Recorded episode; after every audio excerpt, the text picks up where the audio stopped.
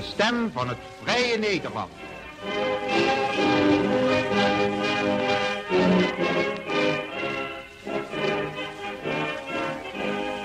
Beste luisteraars, van harte welkom bij de vijfde aflevering van Nederlander blijven. Het is zaterdag 18 november. Ik geef het woord aan de minister-president. Dubbele nationaliteit staat zeker niet in de weg. Het is ook geen vraag die ik stel aan kandidaten of u een dubbele nationaliteit hebt. Uh, dat is gewoon, uh, dat mogen ze hebben. Welkom bij de podcast over de willekeurige jacht op Nederlanders met twee paspoorten. Ondanks het trieste onderwerp houden wij er een positieve toon in. Maar feiten blijven feiten. De één paspoort handicap. De wielklem op je sociale mobiliteit. Terwijl het grootste deel van de westerse beschaving en bijna de gehele EU profiteert van meerdere paspoorten, je als Nederlander de sjaak. Het is wel zo dat de wet in Nederland helder is. Die zegt, hè, eigenlijk een soort streven, als ik het even huiselijk mag samenvatten, naar één nationaliteit. Simsalabim en Foetsie. Weg is je burgerschap. Mijn naam is Dan Lar en vanuit ballingschap in Colorado presenteer ik samen met mijn co-host Rob Koenen, die in Brooklyn, New York zit. Hey, Denno, hallo. Dankjewel. Ja, vanuit uh, Brooklyn hier. Uh, fantastisch weertje vandaag voor de verandering. Uh, heerlijk. Um, beetje een onverwachte podcast. Last minute be besloten deze er tussendoor te doen. Ik denk in alle drukte naar de verkiezingen toe gebeurt er erg veel momenteel. En veel goed nieuws moet ik zeggen. Um, daar komen we nog wel even terug. Maar ik ga even meteen een schakeling maken naar wie we te gast hebben dit keer. Uh, Chris van Habsburg. In, uh, in mijn mind de dubbele nationaliteitsjurist. Die, de, de kwestie die kan wensen volgens mij op dit, dit gebied. Ja, we kennen Chris wat langer natuurlijk. Um, maar Chris, waar zit jij eigenlijk? ik ben nu in Nederland, in Os. In Os, in het mooie Brabant. Dus ik ben op het ogenblik hier op bezoek bij mijn ouders. Ouders in het buitenland. Ja, dat uh, ben ik me bekend mee. Dan moet je toch ja, op een neer vaak. Um, hey Chris, wat, wat was jouw, uh, jouw motivatie om mee te doen? We hebben het je vaak gevraagd van, goh, je bent een super interessant persoon om mee te praten, gezien jouw enorme brede achtergrond uh, op dit gebied. En in één keer zei je van, nou jongens, ik, ik wil wel meedoen dit keer. Wat, wat, uh, wat bracht je daartoe? Ja, ik denk dat het nu op het ogenblik een, uh, een goed moment is om, om uh, wat meer aandacht eraan te geven. er is namelijk zoveel gaande met de politiek in Nederland, met de, de, verkiezingen, maar ook met wetsvoorstellen. Um, en en ik denk dat het goed is dat daar ook over gesproken wordt en dat er ook een beetje een nuance komt. Niet altijd zo zwart-wit, dus is heel veel, heel veel complexiteit komt erbij. En uh, ja, ik denk van, waarom niet? Waarom niet nu? Hè? Want uh, hoe meer mensen geïnformeerd zijn, hoe meer men daarmee kan doen. En uh, hopelijk dat enige politici meeluisteren en zeggen van, goh, daar wil ik nog even wat meer over weten. Of hoe kunnen we dat oplossen? Nou. Ja, ja, ja dat, is dat is eigenlijk een beetje hoe, hoe wij er zelf ook in stonden dus. Van, er moet nu, er moet gewoon wat gebeuren nou. Het is, de, de tijd is er rijp voor. Is, is dat zeg maar de motivatie samengevat? Ja, kijk, ik, ik ben er al uh, oh, sinds 2008, 2009 mee bezig met deze materie. En, um, en ik vind, heb altijd al gevonden dat het anders zou moeten, de wetgeving en, en, en dergelijke. Het is, heeft zo lang geduurd voordat men eigenlijk een beetje in Nederland er aandacht aan gaat geven. Um, en dat heeft te wagen met dat we de laatste paar jaren echt veel meer uh, zeg maar aan de, aan, aan de deur uh, kloppen. Zeggen van, hey, um, weten jullie hiervan? Wat kunnen we daaraan doen? En dan heb ik het over uh, de overheid, de uitvoerende instanties, buitenlandse zaken, gemeentes, maar ook bij de politici die dus de wet schrijven. Um, en en dat, dat, dat, daar ben ik een en daar ondersteun ik mensen bij. Hè? Dus organisaties zoals Stichting Goed, de SNBN, Nederlanders in de Vreemde. Die heb ik altijd ondersteund met kennis. En ook om mee te gaan op gesprek bij politici. Um, en dan te proberen om ja, het licht te laten zien. Ja, ja, en, ja. in welke hoedanigheid? wat je zegt vanaf 2008. Hè? We spraken de vorige keer bijvoorbeeld met Elko. Die, zijn allemaal, allemaal mensen die toch al vrij tien jaar op zijn minst die mee bezig zijn. Um, Ja, ja. Hoe ben jij er zo mee in aanraking gekomen? Nou, uh, in het begin was het. Uh, was het uh, kijk, ik, ik heb vroeger als consulair medewerker op, op een ambassade gewerkt. En daar was ik dan de persoon die vragen over dit onderwerp kreeg. Hè, nationaliteitswetgeving, dubbele nationaliteit. Um, en ik was dan ook de persoon die paspoorten moest af, afgeven en dergelijke. Dus ik heb er toen een goede training in gehad van een hele ouderwetse consul. Um, en, en, en, dat was mijn werk. Daar ben ik later van afgestapt. Toen heb ik andere dingen gedaan. Maar ik heb het wel altijd bijgehouden. Want ik heb zelf dus in het buitenland gewoond. verschillende landen over de hele wereld. En, ehm, en ik heb ook natuurlijk familie en kinderen die in andere landen zijn geboren. Die andere nationaliteiten erbij hebben. En dat, dat is de reden waarom ik dacht van... Goh, ik moet dat bijhouden. En op een gegeven moment, toen gebeurde er iets in mijn leven wat, heel erg, ja, voor mij was het heel erg traumatisch in. En dat was, was alleenstaande vader en zootje was ontvoerd um, en door zijn moeder. En, en ja, dat was een hele grote problematiek daarmee. En daar kwam ook weer feit naar boven van, ja, hoe nu verder? wat kunnen we eraan doen? Van de wetgeving, maar ook uh, natuurlijk op persoonlijke basis, maar uh, ja, de overheid die wil niet veel meer mee doen op dat ogenblik. En ik kon zelfs geen nieuw paspoort voor hem aanvragen zonder dat hij erbij was, maar dat kon niet, want hij was ontvoerd. En dus ja, dat kwam meer mee spelen. En toen zag, ging ik naar de toekomst kijken. En ik denk van ja, als die wetgeving zo is, dan in de toekomst kan hij zijn nationaliteit verliezen. Um, en als hij zijn nationaliteit verliest, kan ik dan een band met hem behouden en, en, en opbouwen als hij later eventueel weer contact opneemt en dat soort dingen meer. En zo is dat bij mij gaan spelen, ja. Dus, ja. Want, jeetje, een verhaal joh. Um, even voor mij uh, begrip, want je zei uh, nationaliteit, maar je hebt dan, dit was in het buitenland en je spreekt nu over het verlies van de Nederlandse nationaliteit voor hem. Heb dat goed? Ja, uh, ik maar mijn zoon heeft dus ook een andere nationaliteit. En als hij dus volwassen eh, zou worden en dan na tien jaar kan hij zijn nationaliteit verliezen. Ja. En um, ik, ik, uh, voor mij, het maakt niet uit hoe jong of uh, oud hij is. hij blijft altijd mijn zoon. En dus, dus, kijk, in het begin wil je natuurlijk dat hij snel terugkomt. Maar over de jaren heb ik moeten accepteren dat dat, dat niet altijd het geval zou kunnen zijn. Um, en dus Uh, ja, en, en, dus ga je dan kijken van hoe dan later eventueel, want als het nu al zo moeilijk is met uh, zelfs een paspoortvernieuw en dergelijke, hoe gaat het dan later werken? Ja, dan zou hij zijn nationaliteit verliezen als hij dat zelf niet zou doen. Um, en destijds was het 28 jaar. Dat is hè, dus uh, sinds 2022 veranderd. En we hebben nu drie jaar erbij. Um, maar ja, dat zijn nog steeds jonge leeftijden. Want iemand uh, zien soms met mijn soort situaties dat kinderen pas op een latere leeftijd, als ze middel, middelbare leeftijd krijgen, dat ze dan pas behoefte gaan krijgen om weer eens contact te zoeken en dergelijke. Dus, ik zat aan de lange termijn te denken uh, toen ik hierin mee verder ging.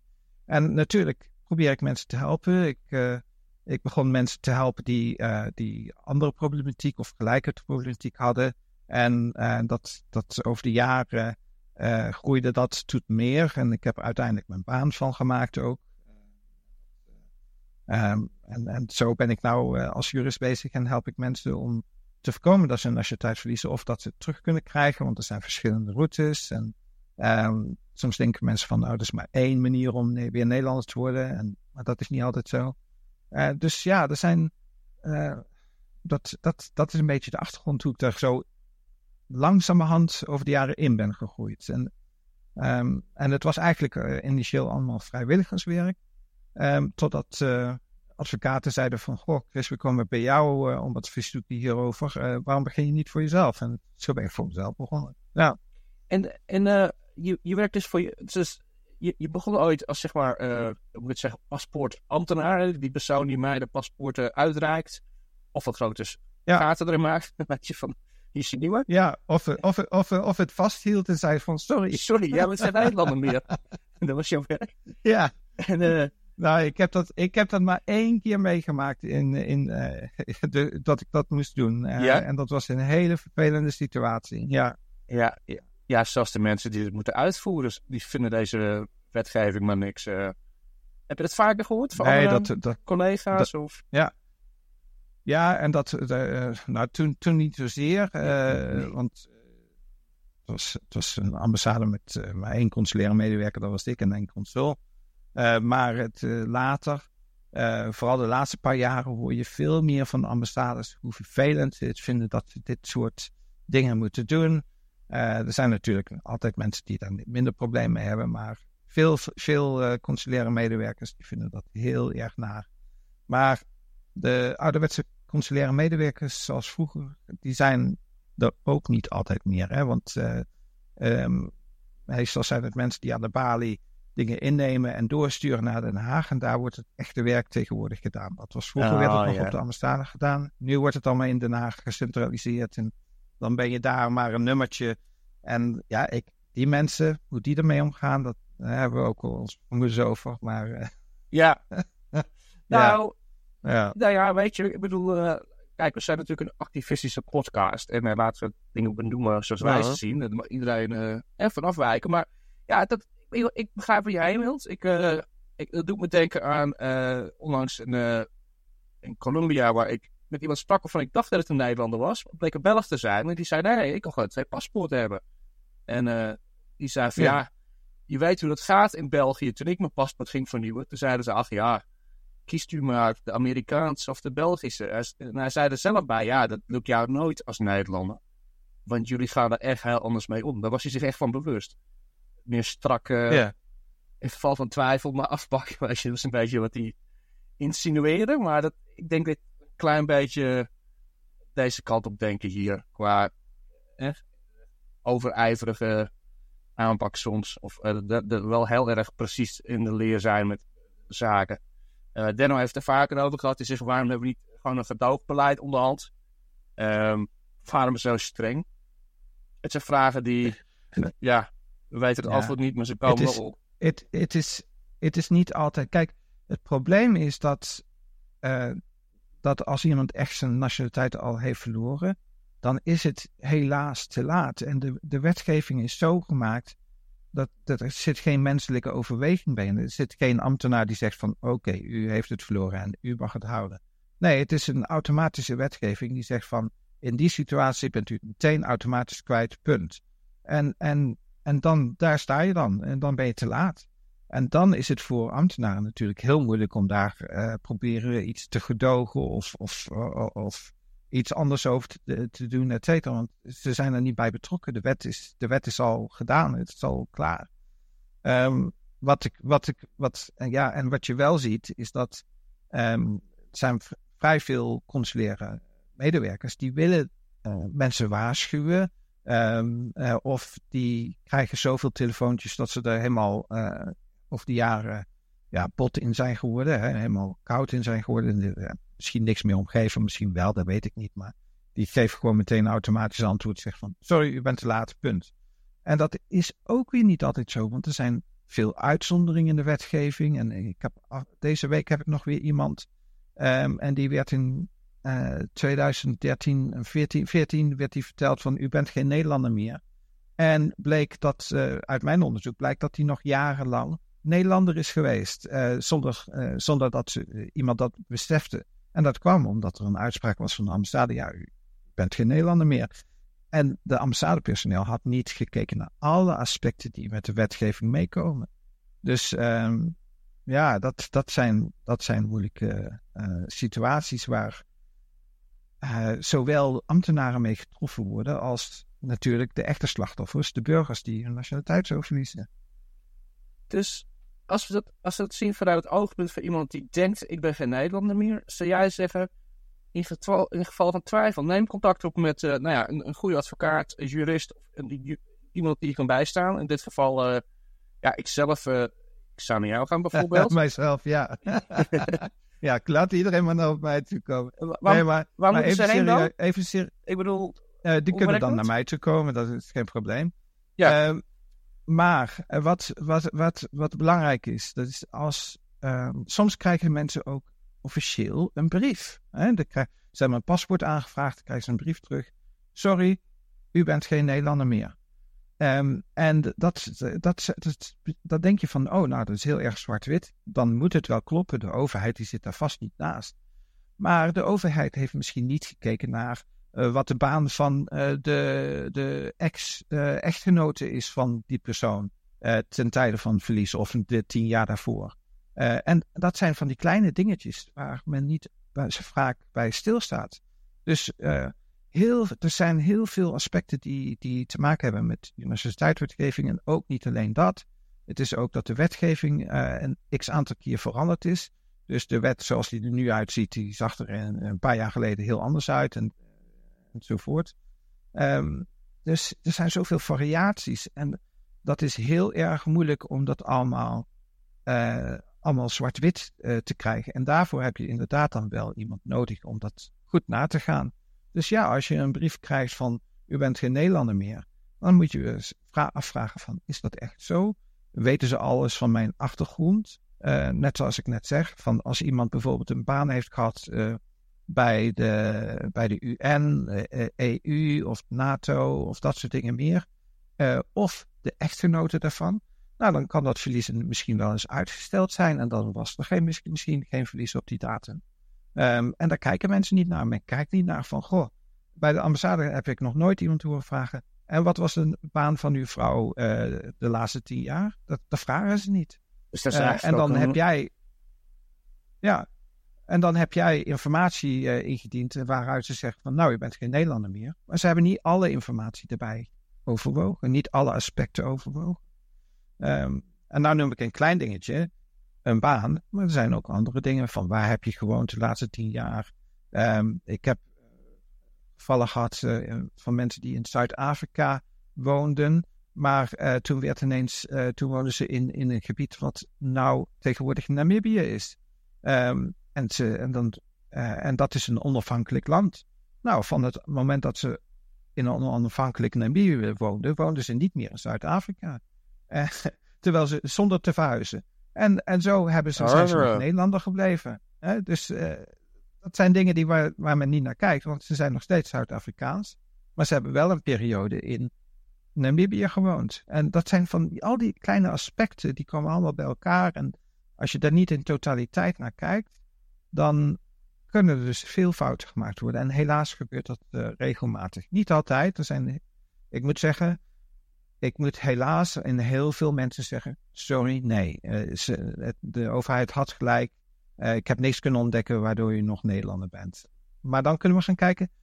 Wat zijn de mogelijkheden om het weer terug te krijgen? En dat, dat, dat weet men ook niet altijd genoeg van. Want er zijn meer dan, dan, meer dan alleen maar een jaar in Nederland denk eigenlijk dat de boodschap een beetje is. En het is ook een beetje Nederlands eigen. Dus dat, dat je die overheid, die zal het wel weten. Eh, en die, geloven mensen, denk ik, vrij gemakkelijk. Terwijl de cultuur in de VS bijvoorbeeld is. Oh ja, dat gaan we nog wel eens even zien. En uh, wat veel makkelijker naar een uh, juridisch expert gestapt. En ik denk dat het besef hier iets, iets scherper is qua. Nou ja, dat kan de overheid wel zeggen, maar de overheid is niet de wet. Um, en dat, ik heb het gevoel dat het in Nederland beetje door elkaar loopt. En mensen dat niet goed beseffen van, ja, dat kan zo'n overheidsinstantie nou eh, zeggen in een brief, maar ga maar eens even bij Chris of een andere expert checken of dat wel echt zo is. Het, kan de moeite lonen. Daar, daar komt het eigenlijk op neer. Zeker doen. Zou ik altijd zeker doen. Tenzij de echte uh, jezelf helemaal goed ingelezen hebt. Je weet alle aspecten. Je begrijpt het helemaal. Er zijn heel veel mensen die dit overkomen. En nu hoef ik echt niks te vertellen. Die weet het, die weet het net zo goed als ik. Uh, maar inderdaad, uh, er, zijn, eh, er zijn zoveel veranderingen in de wetgeving geweest, zoveel aspecten, dat het heel moeilijk is voor de meeste mensen om, om echt een overzicht te hebben. Dus ja, zeker, zoek, zoek advies als zoiets belangrijks je overkomt. Kijk, er zijn mensen die zeggen van, kan me niet schelen, ik ben geen Nederlander meer. Uh, laat ze dan maar stikken in Nederland, dan wil ik het ook niet meer hebben. Hè? Die houdingen zijn er ook een aantal. Er zijn er niet veel hoor. Ja. Maar um, dan, ja, dan is het een keuze. En dan zeg je van, nou ja, ik ga er niet achteraan. Dan is het niet belangrijk genoeg. Uh, maar ja, heel jammer, heel jammer dat het voor de meeste mensen wel belangrijk is. En, en dat, dat is het aspect dat mensen in Nederland weer niet inzien. Mensen in Nederland, of de politici in dit geval, de wetgevers, die zien niet in dat als mensen naar het buitenland immigreren, dat ze nog steeds een band hebben met Nederland.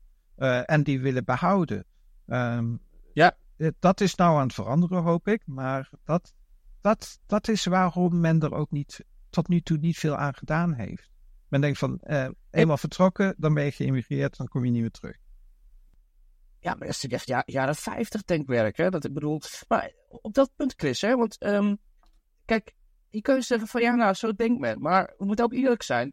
Het is ook typisch, het is echt heel typisch een Nederlandse manier van denken. Uh, andere landen denken hier echt anders over. En hebben ook als gevolg daarvan hun, hun wetgeving aangepast. En eigenlijk is er een soort trend waar het dan eenmaal, ja, 30, 40 jaar lang misschien, maar vooral meer, recent waarin steeds meer landen overstag gaan en zeggen: ja, laten we maar ophouden met dat verbod. En jij zei een keer tussen neus en lippen door, uh, en voor mij was dat wel door, door, mooi samengevat. Je zei van ja, in Nederland wordt nationaliteitsrecht en migratiewetgeving of migratiebeleid eigenlijk dwars door elkaar gehaald. En dat hele nationaliteitsbeleid wordt eigenlijk onderdeel gemaakt van het immigratiebeleid. Terwijl als je naar andere landen kijkt, zijn dat twee totaal appels en peren. Het zijn twee verschillende hoofdstukken. Dat hoort niet bij elkaar per se. Nou, uh, het, het ene heeft met het andere te maken. Maar um, de emotie die erbij komt, dat is heel verschillend. Kijk, in uh, Amerika ben je een immigrant of ben je een illegale immigrant. um, en, uh, en, en, dan, uh, als je lang genoeg daar geweest bent en je echt hebt uh, bewezen en, en, en, daar iets hebt opgebouwd, nou dan ben je welkom, mag je Amerikaans worden. Um, en als je eenmaal Amerikaans bent, ben je gewoon Amerikaans, punt. Dat is het. Um, dat is een, een, verschillende mentaliteit naar nationaliteit kijken. Want zodra je dus voldoet om de nationaliteit te krijgen, dan ben je gewoon onderdeel van het land. In Nederland is het zo dat mensen en ook politici veel vaker kijken van ja, die Marokkanen en Turken, dat hoor je zo vaak. Ja, de Marokkanen en Turken nou met de nationaliteit te maken. Ja, die hebben de Nederlandse nationaliteit. Ja, zijn het dan de Amerikanen of zijn het dan Nederlanders? Wat is het nou? Dat je iemand misschien uh, uh, meer moeite in de, in de, in, wilt laten doen om Nederlander te worden. Dus dat kan je doen. Dat kan je met immigratieregelingen, voorwaarden tot naturalisatie, kan je dat doen. En naturalisatie zit natuurlijk ook in de nationaliteitswetgeving. Maar als we nou kijken naar verlies van nationaliteit, dan is dat weer heel wat anders. Want dat is eigenlijk een, uh, een concept dat, dat eigenlijk in 1893 met de, de wetgeving, die, dat was de eerste keer dat we een nationaliteitswetgeving kregen in Nederland in 1893. Uh, ehm, daar is toen eigenlijk een hele feodale en ouderwetse koninklijke begrip uh, meegekomen van, goh, um, als, we, als je weggaat, uh, dan uh, verbannen we je, hoef je niet meer terug te komen. Uh, en ook het automatisch verlies. Als je een andere nationaliteit aanneemt, dan verlies je meteen de Nederlandse nationaliteit. Tenzij er je voldoet aan een uitzondering. En er zijn zoveel uitzonderingen over de jaren bijgekomen, want de wereld moderniseert. We hebben internationale overeenkomsten met, met de EU, met de UN en dergelijke, waarin we zeggen van ja, we kunnen mensen toch niet zomaar scheiden. Uh, dus we laten families uh, wel toe en, en, uh, om een andere nationaliteit te hebben. Dus als je getrouwd bent met iemand van die nationaliteit, dan is dat een uitzondering. Ben je geboren uit twee ouders met nationaliteit, zijn dat uitzonderingen. Dus zo zijn er een x aantal andere uitzonderingen gekomen. En dat maakt het nou nog meer complexer, want veel mensen denken van, goh, Jan mag het, dan mag Pieter toch ook. Maar dat is niet altijd zo. Chris, volgende week verkiezingen. Een heleboel oude beloftes, ook een heleboel nieuwe beloftes. Gouden bergen. Het klinkt als een welwillende politiek en onlangs ook vanuit eh, NSC, nu Sociaal Contract, de nummer 4, Casper Velkamp. Op 9 november een ontzettend gewaagde uitspraak, unequivocal. Uh, dubbele nationaliteit verwerven kan je gewoon je Nederlandse uh, paspoort behouden. Hoe schat je de volgende verkiezingen in en hoe voorspel je het politieke veld? Ja, Caspar uh, die, die, uh, die woont zelf in Londen. Uh, die uh, die heeft ervaring met het leven in, wat zei die, zes, verschillende landen over de wereld en, en dat soort dingen meer. Hij, hij noemt zich ervaringskundige in, de, in die zin. En hij weet wat de problematiek is. En hij geeft al die dingen aan die Nederlanders in de vreemde echt ook belangrijk vinden. Hè? Van consuleren, hulp in het buitenland, nationaliteitswetgeving, taalonderwijs en dat soort dingen meer. Um, het staat niet in hun verkiezingsprogramma. Oké, en dat vind ik dan jammer. Want als, hij heeft het wel ergens een keer opgeschreven en dat is, dat is ergens rondgegaan. En het wordt dus ook op een radio-interview op SBS Dutch uh, Australië, wordt, heeft hij dat ook verkondigd.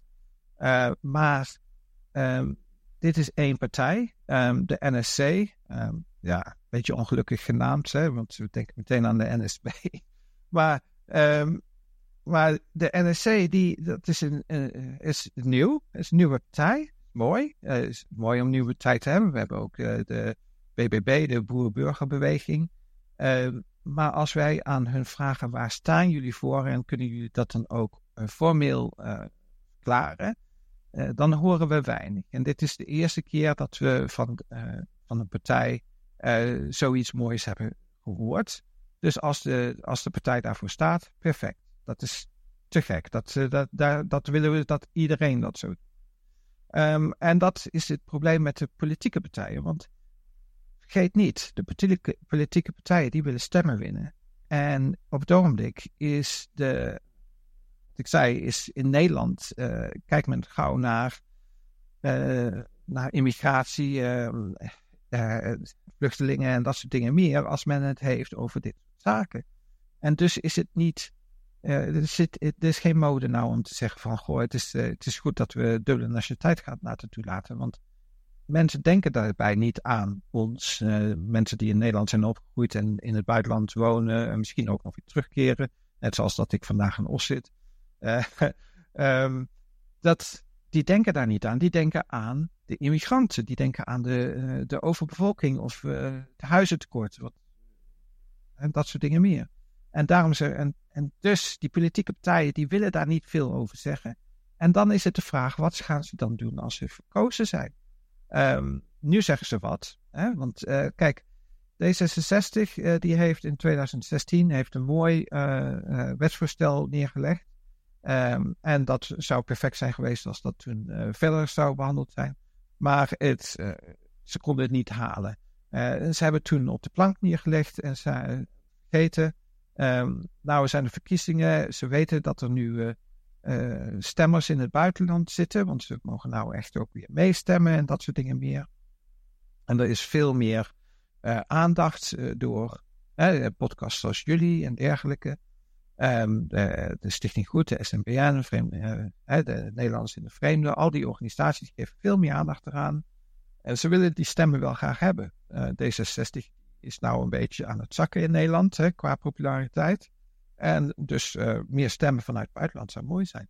En nu is ineens dat wetsvoorstel van de plank uh, gehaald, afgestoft, een beetje bijgewerkt. Goed, heel goed bijgewerkt ook, vind ik. Er zijn nog wat dingen die beter kunnen. Uh, maar in hoeverre is dat nou echt politiek spelen? Hè? Want ik ben zelf een beetje apolitiek. Ik ben niet echt voor één of andere partij. Um, en ik vind eigenlijk dat dit soort dingen breder moet zijn dan één richting of links of rechts. Want we zijn allemaal burgers van het land, of willen dat zijn, en blijven, Nederlander blijven. Uh, dus het, het gaat, eigenlijk zouden alle partijen dezelfde visie moeten hebben wat dat betreft. En, en niet, verwarren met uh, migratierecht. En wat gaat er nu gebeuren in Nederland met naast, na de verkiezingen? Dat weten we niet echt. Maar hoe meer we verklaringen krijgen, zoals die Veldkamp van de NSC. Ehm, uh, nieuw sociaal contract. Hoe beter. Um, we, we, hebben nog geen reactie van eh, BBB, de Boer-Burgerbeweging. Um, van D66 weten we dat ze daarvoor zijn. Ja, en bij één ook. Die staat, staat wel degelijk ook in hun partijprogramma. denk, even het niet in een partijprogramma, maar heeft zich er wel voor uitgesproken op camera. Um, en ook Volt, Volt zei, ja, dat zijn we eigenlijk vergeten. Die zat zo met, uh, met Europa bezig. Ze zei, maar zijn er mensen buiten Europa? Oh ja, maar die, natu natuurlijk uh, mogen die twee paspoorten wat ons betreft. Stond niet in het programma. Wel ze staan er wel achter. Eigenlijk, de enige partij die er keihard tegen was, dat was, was de CDA, toch van de Madeleine van Torenburg. Ja, die zijn weggevaagd. Die zijn helemaal verdampt. Uh, hebben eigenlijk de VVD die grote vraagteken. Maar ja, uh, Dylan heeft zelf twee paspoorten. Maar je, je, maakt er een goed punt. Want op zich, kijk, we hebben natuurlijk ook nog die gekke tussenlaag. Die heet uh, de Europese Unie. Als ik op mijn paspoort kijk, staat er bovenaan Europese Unie. En pas daarna staat er Koninkrijk de Nederlanden. Dus er zit ook nog een soort. Uh, ja, ik, ik, zelf ervaar het als heel discriminerend. Hè? Bijvoorbeeld, uh, als Belg kan ik gewoon Amerikaan worden. Maar uh, ja, België zegt van, maar gewoon twee paspoorten. Ik mag dat niet. Dat houdt automatisch in dat die Belg, omdat hij nog EU-burger is als Belg, gewoon weer naar Nederland kan als Amerikaanse Belg. Maar ik kan niet meer naar Nederland. Ik moet, ja, ik ben een vreemdeling. Ik moet een, na 90 dagen heb ik een visum nodig en ik moet een werkvergunning aanvragen in mijn eigen land. Ja, dat is niet meer mijn eigen land. Precies. Ik ben toch letterlijk verbannen dan? Maar die andere Europese burgers hebben dat niet. Oostenrijk en Nederland zijn een van de laatste die nog in een verdrag zitten die, uh, ter voorkoming van, de, van dubbele nationaliteit. En de rest van Europa is lang uit het verdrag vertrokken. Uh, de, de meeste landen hebben hun, wetgeving al heel erg versoepeld. Uh, niet alle landen hebben dat ze het allemaal altijd toelaten. Hè? maar wat Nederland doet, die die pakt zijn nationaliteit af van mensen die uh, vergeten zijn hun paspoort te vernieuwen. Of die uh, niet wisten van hun wetgeving en dachten dat uh, als Jan het kan, dan kan Piet het ook. Um, en, die, en, de, en die wetgeving die neemt dat gewoon automatisch af. ongeacht de situatie, kijkt er niet naar. In feite, in feite, als je in Nederland een, een terrorist bent, dan heb, heb, je meer rechten om naar de rechtbank te gaan. Om te zorgen dat je tegen het afpakken vecht. En er zijn dus minder uh, terroristen die, uh, die hun nationaliteit, Nederlandse nationaliteit verliezen dan Nederlanders uh, die, die, die niks, die netjes zijn. Ja, ja, daar staat op onze website een mooi plaatje van, van Mohammed Bouyeri, Marokkaanse Nederlander, die Theo van Gogh vermoord heeft en ervoor veroordeeld is wegens terrorisme. Ja, die had je eruit kunnen gooien. Pak hem zijn Nederlandse paspoort af en gaan we naar Marokko. Zou kunnen volgens onze wet, als ik het goed begrijp. Terwijl uh, tegelijkertijd die dame in Australië, die 3000 kilometer moest vliegen, te laat kwam, zei: Goh, nou ben ik geen Nederlander meer. Dat, staat toch niet met elkaar in verhouding? Hoe, bedoel, kan dat nou? Zo'n brave huismoeder, die is daar geen Nederlander meer voor straf. En uh, ja, Mohammed die uh, Theo vermoord heeft, nou ja, ja, voel je niet weer doen, maar je mag blijven. Nee, nee, ik wil nou geen. Ik, ik, ik, neem, sorry, ik neem geen terroristen aan als er eentje bij het. Even huishoudelijke mededeling. Habsburg Legal Services. Ja. Ter terroristen niet aanbellen. Dat, uh, die worden niet nee, die, die, zijn bij mij niet welkom. de terrorist die heeft meer kansen om Nederlander te blijven. En, uh, en uh, de, persoon die zijn paspoort niet op tijd heeft verlengd, die is uh, à la minute direct niet meer Nederlander. De wetgeving die zegt nu eigen schuld, dik punt. Um, en, en soms hoor je dat soms stemmen ook wel eens uh, van mensen die dat niet helemaal de materie goed doorhebben.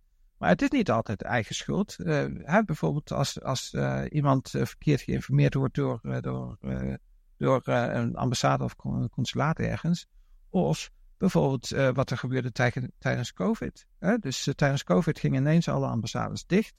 Um, en er was niemand thuis. Afspraken die werden afgezegd. En mensen konden hun paspoort niet vernieuwen. En zo zijn er uh, een x aantal mensen die uh, vanwege het feit dat de ambassade dichtging en COVID, dat ze niet konden reizen, dat ze ineens uh, hun nationaliteit kwijt zijn. Nou ja, hoe, redelijk is dat? Hè? Dus ze probeerden nog een afspraak te maken, ze probeerden nog van allerlei dingen te doen. en toch zijn ze hun nationaliteit kwijt. Ja. Um, uh, Chris, dat je dat zegt. Want uh, ik legde eigenlijk bij uh, Elko kijk, een soortzelfde vraag voor. En die had dus niet uh, tegengesproken, maar die, wel met de PVV. En mijn argument was precies wat jij zegt. Van nou, ja, die hele rechtspartijen kunnen wel tegen immigratie zijn. En dan willen en eisen dat je die band extra bevestigt door je andere nationaliteiten weg te doen en zo. Nou, daar ben ik het persoonlijk ook niet mee eens. Maar goed, zo denken zij. Dan kun je redeneren exact andersom. Als je één keer Nederlander bent en je hebt er al die voorwaarden voldaan, pak het niet zomaar weer af. En juist dan kom je op voor de Nederlander. Precies, maar nou hebben we het over als je eenmaal Nederlander bent. uh, geworden. En zij denken dan, oh, de Turken, Marokkanen en, en, de, en de Syriërs. En ze hebben allemaal die ideeën in hun gedachten. En, en dan denk ik van, nou ja, oké, als, je, als je niet van Turken, Marokkanen, Syriërs en ik weet niet wie houdt, dan, maak je, dan probeer je tenminste, en dat is mijn, dat zal niet lukken, maar dan probeer je tenminste om die mensen buiten de deur te houden. Dan zeg je van, nou, eh, Marokkanen kunnen niet meer Nederlander worden. ja, doe dat dan. Stel dat dan eens voor. Maar daar, daar gaat het niet om. Want het gaat niet om de Turken, Marokkanen, et cetera. De Nederlanders. Of je nou geboren bent in Nederland, of je nou uh, vier, vijf generaties uh, Nederlanders hebt. En vergeet niet, Nederland, uh, Nederland is traditioneel een, een migratieland waar mensen van buitenaf binnenkomen en, en ook weer vertrekken. Sinds, sinds, sinds voor de middeleeuwen al. Chris, bedankt voor je tijd, je energie en het activisme dat je met ons en onze luisteraars hebt gedeeld. Natuurlijk ook voor de vele honderden vragen op de diverse forums waar je antwoord op weet en mensen mee helpt. Uh, heel kort, hoe kunnen mensen het, uh, je het beste bereiken? Ja, kijk, um, het is heel moeilijk. Ik heb er mijn werk van gemaakt. Ik werk dus als jurist op het gebied van de, van de Nederlandse nationaliteitswetgeving. Men kan bij mij dus commercieel terecht als jurist. Hè? Um, en dan moet men maar even op jullie website kijken. Ik neem aan dat je dat wel ergens geeft. Maar um, uh, ik geef inderdaad ook advies uh, op, uh, op Facebook, waar er bepaalde groepen zijn. En daar kan je dadelijk ook een linkje van geven. Um, waar men dat soort vragen kan stellen. dan als ik, ik kan mensen de weg insturen en zeg van nou kijk hiernaar of dat is niet helemaal correct. Zo, zo probeer ik mensen te helpen. Helaas is het altijd complexe materie. En inderdaad, uh, zoals we in het begin zeiden, van soms is het noodzakelijk. Je zegt van, goh, ga Chris of iemand anders toch maar even inhuren om dat even goed uit te zoeken. Dus, als de staat je een loer draait met je burgerschap, neem dan contact op met Chris van Habsburg.